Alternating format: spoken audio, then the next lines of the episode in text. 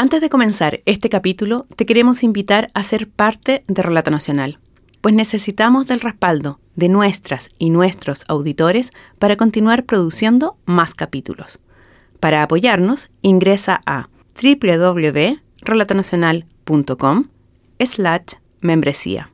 Muchas gracias.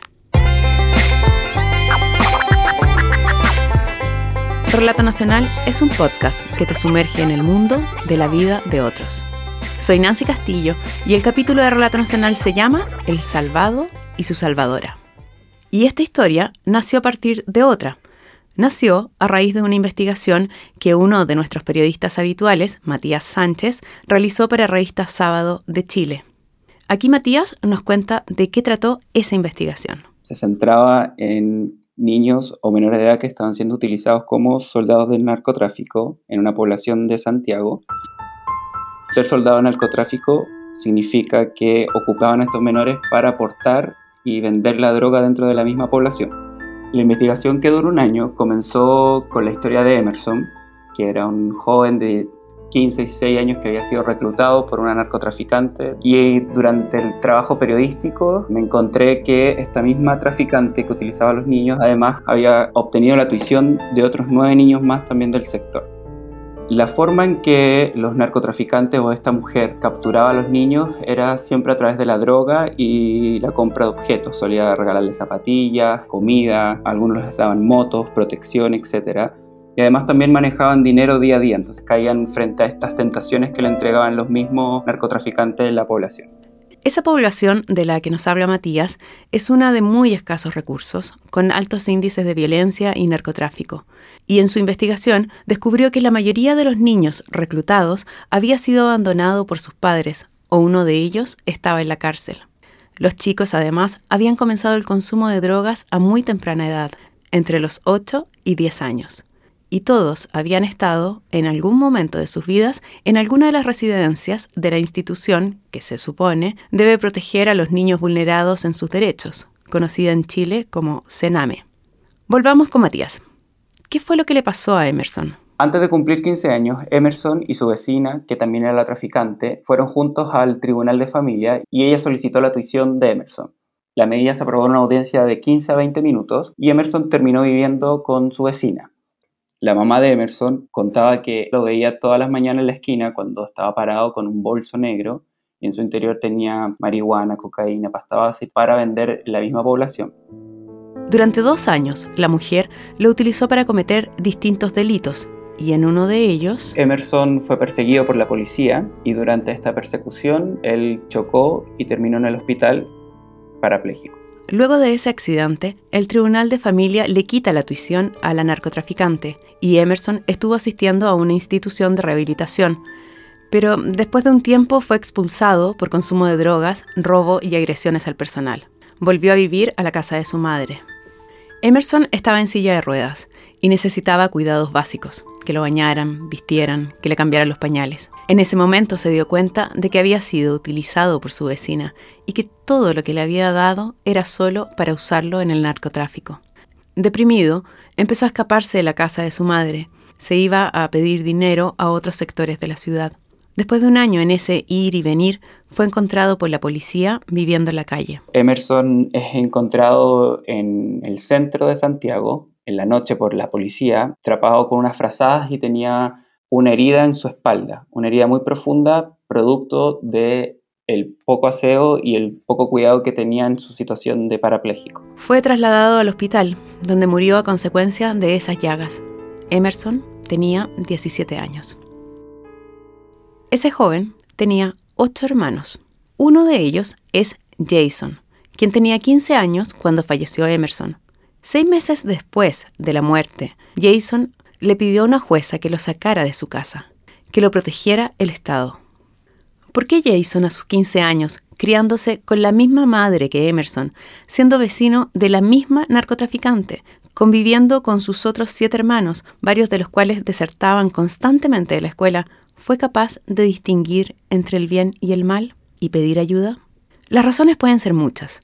Esta es la historia de la mujer que se cruzó en su vida y que le ha dado esperanza. Mi nombre es Natalia, tengo 47 años y soy educadora diferencial. Mientras estudió en la universidad, Natalia tuvo a su primer hijo y unos años después a su hija. No entró a trabajar en una escuela hasta que sus hijos estaban un poco más grandes y cuando por fin pudo, eligió establecimientos que estaban ubicados en sectores vulnerables, escuelas donde niños de apenas 6 o 7 años insultaban a sus compañeros con garabatos de grueso calibre y también a sus profesores. Cuando Natalia recién llegó, quedó sorprendida con el nivel de violencia de estos pequeños. La conducta de los chicos era muy sexualizada, era muy agresiva, era muy violenta, entonces eso me, impactó, porque era una realidad que yo no había visto. ¿Cómo lo hace la gente para permanecer aquí?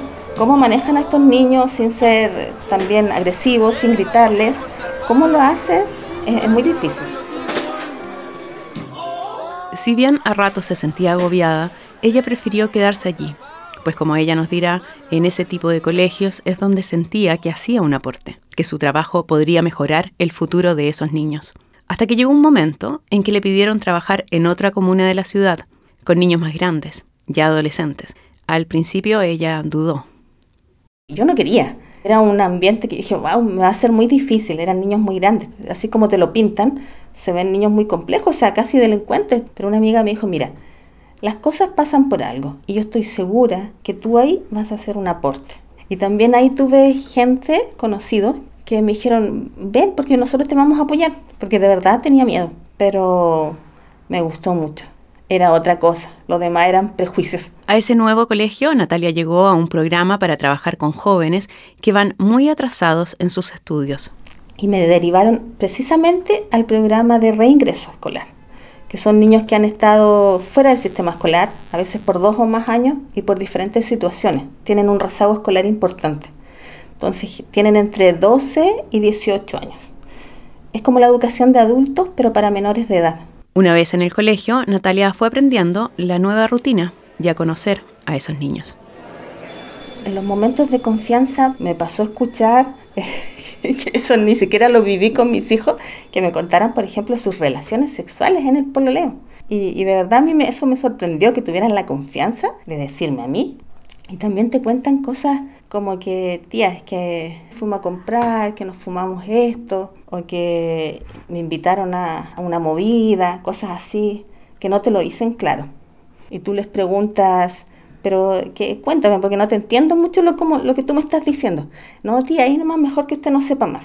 Natalia cuenta que a los jóvenes les costaba mucho hablar de sus emociones. Pero si te cuentan más que en mi casa pasó esto, una pelea, que mi hermana se fue, o que parece que no me ha llegado la regla, parece que estoy embarazada, hasta cosas que de abuso. Tía, es que un tío se me acercó y hizo esto, entonces tú tienes que preguntarle ¿y qué, cómo te sentiste, no, me sentí mal, esto, entonces hay que hablarlo. Y ahí se, bueno, se, te, se conversa con la dupla psicosocial de la escuela y se procede las denuncias y todo eso. Esas historias personales tan difíciles y escucharlas entre jóvenes de 12 a 18 años no le eran indiferentes a Natalia. De hecho, hubo un año en que tuvo que acudir al doctor, pues ya se sentía físicamente mal. Y la recomendación profesional fue que tratara de no involucrarse tanto en sus vidas, que comprendiera que ella los podía apoyar, pero no cambiarles sus vidas, que eso estaba fuera de su alcance. La preocupación por los niños en situación de vulnerabilidad la llevó también a querer adoptar un niño o una niña. Su hijo mayor ya se había ido de la casa, su hija adolescente también apoyaba la idea y su marido también. Sin embargo, lo engorroso y burocrático que suelen ser los procesos de adopción los dejó sin poder concretar ese deseo. Natalia fue generando fuertes vínculos con sus alumnos y por eso, cuando veía que uno de ellos quería aprender más, le ofrecía hacerle clases fuera del horario de colegio. En su primer año, uno de esos niños fue Kevin, quien, con 18 años, no lograba leer o escribir con fluidez. Tenía dificultades de aprendizaje, entonces yo lo evalué, lo ingresé al programa y era muy, muy callado y era un poco intimidante. Me da miedo acercarme a él porque se veía como rudo. Un profesor le comentó a Natalia que Kevin era parte de un programa que acompañaba a niños que habían estado en la cárcel. Le dijo también que él era consciente de que lo que había hecho había estado mal y que sí quería que lo ayudaran. Lo que me llamaba la atención de Kevin, que era eh, un niño de esos que, que tú ves y tú dices, es un alma vieja, ha vivido, para la edad que tiene, ha vivido mucho su ceño, su, su actitud, era como una persona muy adulta, que ha, que ha pasado por muchas cosas y le costaba mucho, mucho las tareas, escribir, leer le costaba mucho y no le gustaba, tía, es que no me gusta. Y le digo, mira, yo sé que no te gusta, pero es útil. Tú tienes que poder leer y escribir bien, comprender para el trabajo, porque en algún momento tú vas a tener que llenar una solicitud, un cuestionario, cualquier cosa. Y si tú no sabes, te van a engañar. No te va a ir bien. Por eso necesitas. Natalia logró convencerlo para que tomara las clases extras y Kevin fue un par de veces. Sin embargo, después comenzó a ausentarse. Ese era su último año. Y, terminó ese año, pero y se supone que iba a seguir en la noche, pero no se matriculó y yo le perdimos la pista. Él consumía mucho, porque a veces llegaba con los ojos rojos y todo, y, y ahí ya no quería nada. Perderle la pista a uno de estos niños es algo que suele suceder en estos programas, y aunque Natalia cree que el sistema debiera ser más proactivo para ir en busca de ellos, también sabe que no es fácil lograrlo, que muchos de esos chicos, como ella misma nos contó, ya tienen la mirada envejecida y no ven el futuro con mucha esperanza, como ese otro joven que un día se le acercó y la abrazó mientras veían una película en clases. Estaba muy drogado, muy drogado en la sala y me abrazó y me dice, tía, ya no se preocupe por mí, si no vale la pena. Y estábamos oscuros, es que yo no podía, no podía evitar llorar esa vez.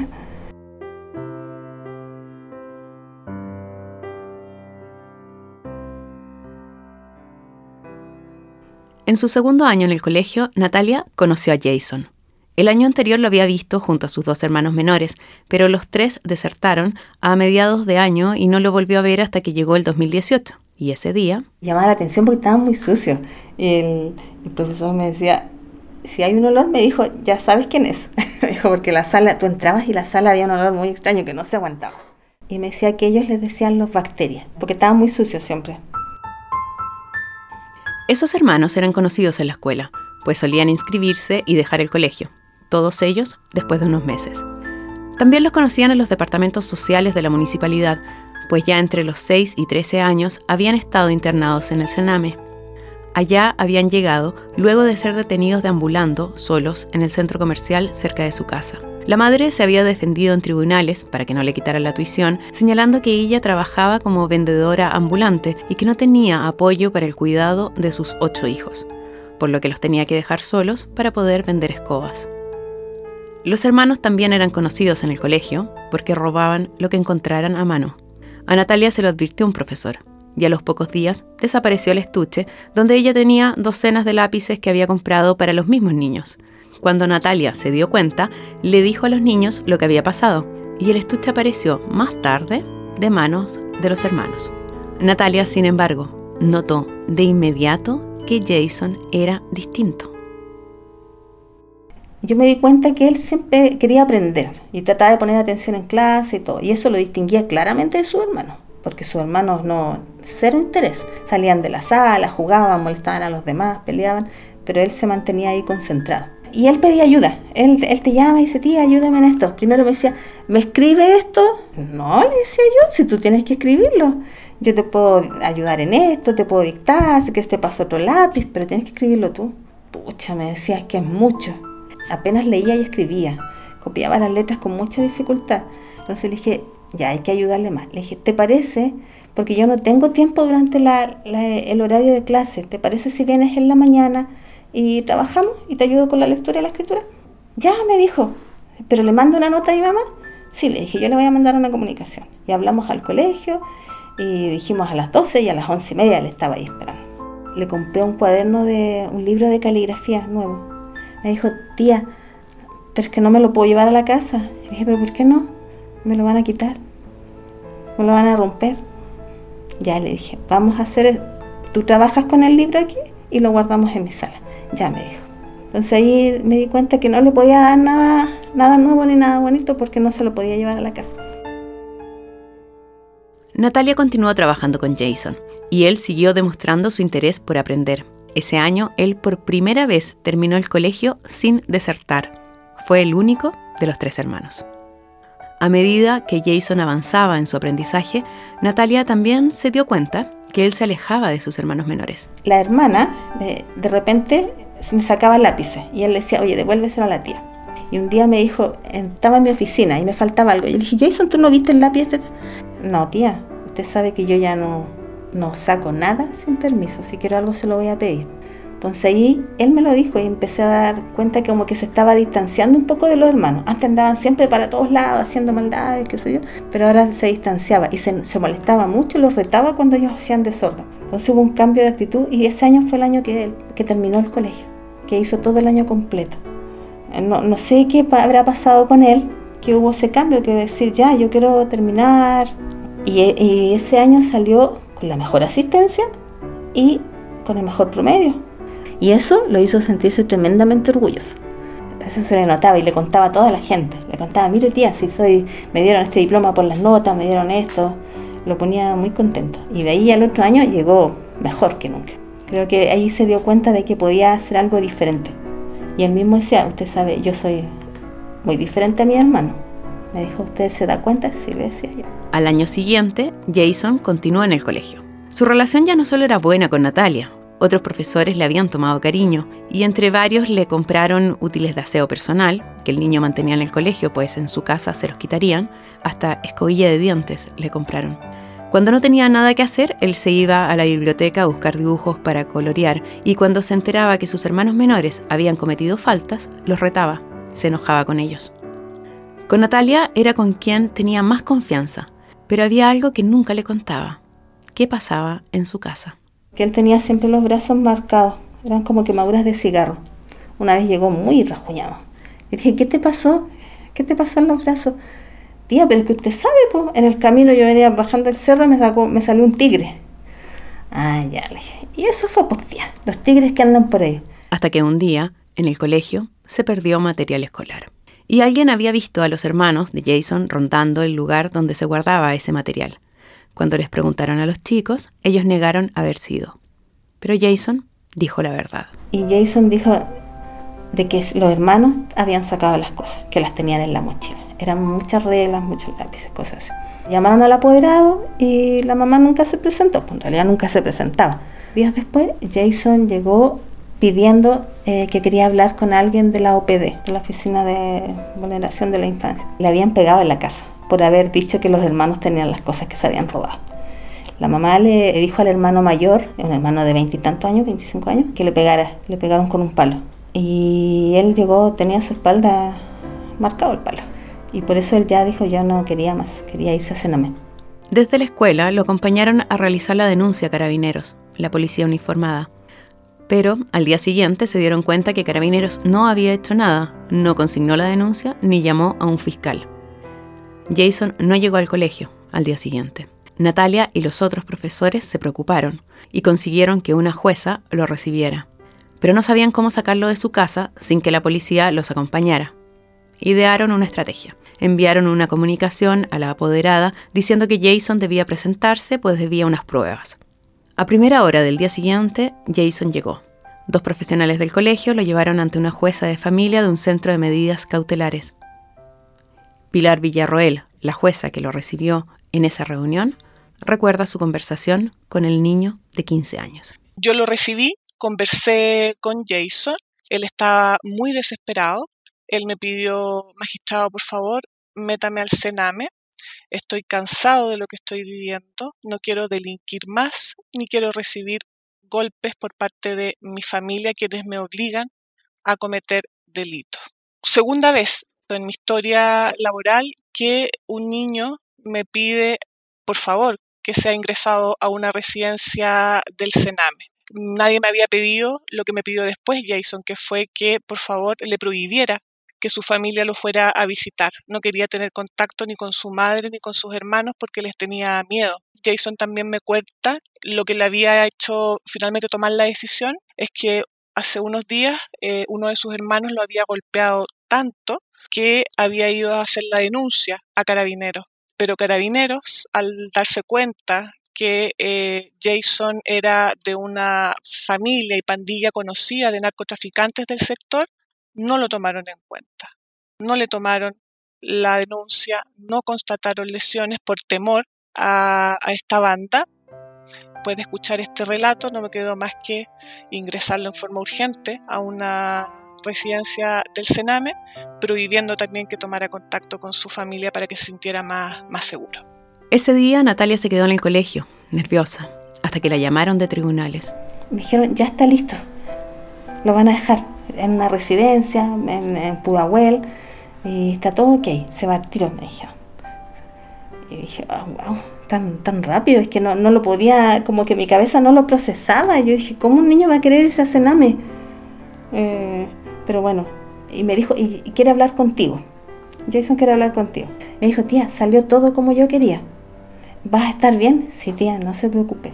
Yo me sé cuidar, yo voy a estar bien. Usted esté tranquila. Me repitió mucho eso. Y me dijo, yo sé que usted va a ser la primera en venir a verme. Sí, le dije, sí, yo voy a ser la primera. Le dije, cuídate mucho, cuídate de verdad. Sí, tía, me dijo, tranquila, porque es lo que yo quería. Va a ser un cambio para mí y yo me sé cuidar. Y le dije, chao, y ahí, ahí sí lloré mucho. ¿Cómo es posible que un niño vaya a estar bien en Sename y que para él sea la única opción? Y ahí yo dije, ya, ya Jason no lo puedo dejar. Es parte de mi vida. En ese, ese momento lo pensé. No lo puedo dejar solo. Sea como sea y haya que hacer lo que haya que hacer, voy a tener que estar ahí. Pero en ese momento fue como que eh, dije, tiene que haber un cambio para él. Y ojalá que este sea el cambio voy a poner toda la fe en que esto va a ser el cambio. Y ahí voy a estar yo para asegurarme de que nada le pase.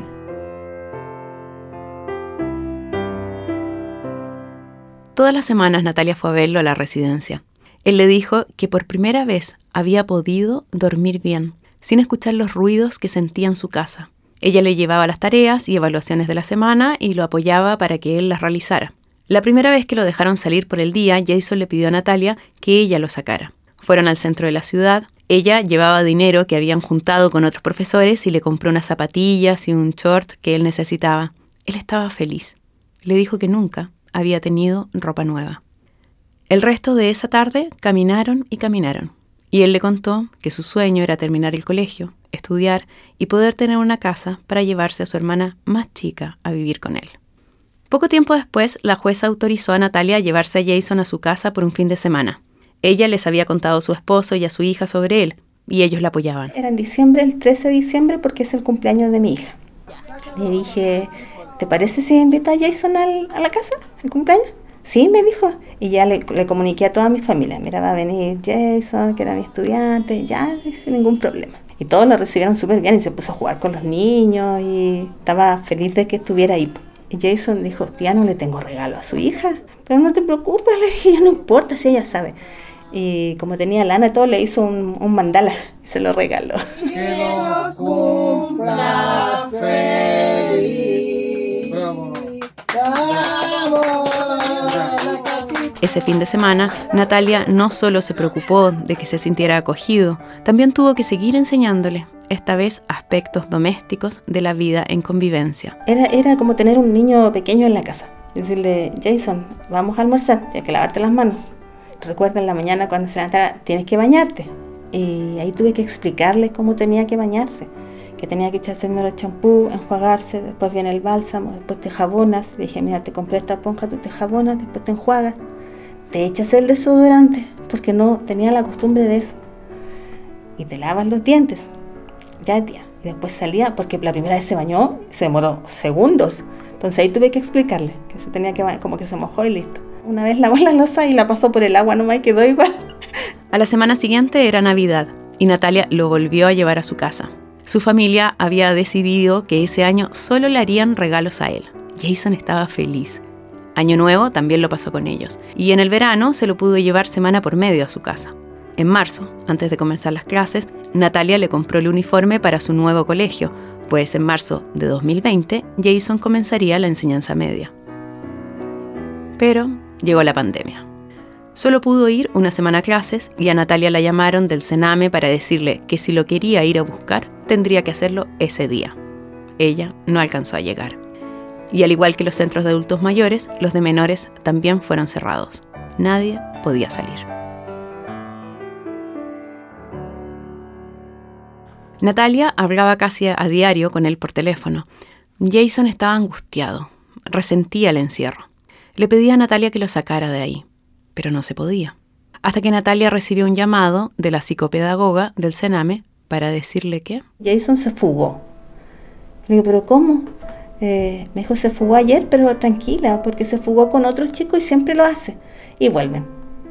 Y yo le dije, no, es que no puedo estar tranquila. Le dije, no sé, porque imagínate, estamos en pandemia, ¿dónde va a estar? Está haciendo frío. No, me dijo, tranquila, pues yo te llamo cualquier cosa. Resulta que pasó una semana y no, ninguna información. Y yo llamé, mandé correo, hace nada. Cuando, si tú llamas a la residencia, es, casi nunca te responden. Entonces mandé correo, todo, y no, no había respuesta. Y no sabían nada de él. No me dijo si, si que ir a verlo, a buscarlo a los carabineros y todo, pero nadie lo buscó. Pasó mayo, junio, julio, agosto, y yo en septiembre recién supe de él. Y supe porque alguien lo vio allá en Huachuraba. Yo me imaginé Jason fugado por ahí sucio de nuevo. Fue la primera imagen que lo vi, sucio, muy sucio. Y cuando me dijeron, una, la persona que lo vio me dijo, lo vi. Y le dije, ¿cómo estaba? Andaba impecable, me dijo. Andaba ordenadito y andaba vendiendo escobas. Ah, ya le dije, qué alivio. Para Natalia, esos meses sin saber de él habían sido difíciles. Ella también se sintió decepcionada, pero también se dio cuenta de otra cosa. Su relación con Jason ya no era la de profesora y alumno como que me vino así como un rayo que me dijo así, tal vez es el hijo que, estabas esperando. A lo mejor era mucho más grande de lo que esperabas y, salió de un lugar que tampoco esperabas. Siento que yo soy muy de, de energías y cosas así y siento que las cosas se van por algo. Y si no funciona es porque hay otro camino. Y él llegó por algo. Puede ser el niño que yo estaba esperando. Por eso este año lo, lo matriculé y le dije voy a estar pendiente ahí para ayudarte lo que necesites. Si necesita médico, si necesita, no sé, apoyo emocional, consejo con los pololos, con las pololas, lo que sea. Solo espero que él también lo tome igual, porque tampoco quiero forzarlo. Eh, así estamos muy bien y muy cercanos. En algún momento alguien me preguntó, ¿qué esperas? ¿Cómo ves tú a Jason en el futuro? ¿Como un profesional, con un trabajo? Yo no sé si él va a ser un profesional, un gran chef, o, tal vez va a ser un artesano, no sé. Pero lo que sí me gustaría es que él estuviera feliz, que estuviera tranquilo, que tuviera la tranquilidad de de poder tener un lugar y dormir tranquilo. Porque ese hijo, que llegó grande y tan herido, prefirió seguir viviendo con sus amigos y en su población. Y Natalia que lo quiere como una madre, lo ha seguido apoyando y respetando sus decisiones. El capítulo de Relato Nacional lo trajo el periodista Matías Sánchez. La dirección y guion estuvo en manos de Nancy Castillo. En la producción, Josefina Aguirre y Jorge Carvajal. En la edición de audio, Marcelo Cotton. Y la locución fue grabada en Neosonic. Por la música agradecemos a Kevin MacLeod. Y recuerda que te invitamos a apoyar nuestro trabajo, realizando tu aporte. Para eso puedes ingresar a www.relatonacional.com slash membresía. Más capítulos de Relato Nacional puedes encontrar en Spotify, Apple Podcasts, Google Podcasts o en tu plataforma favorita.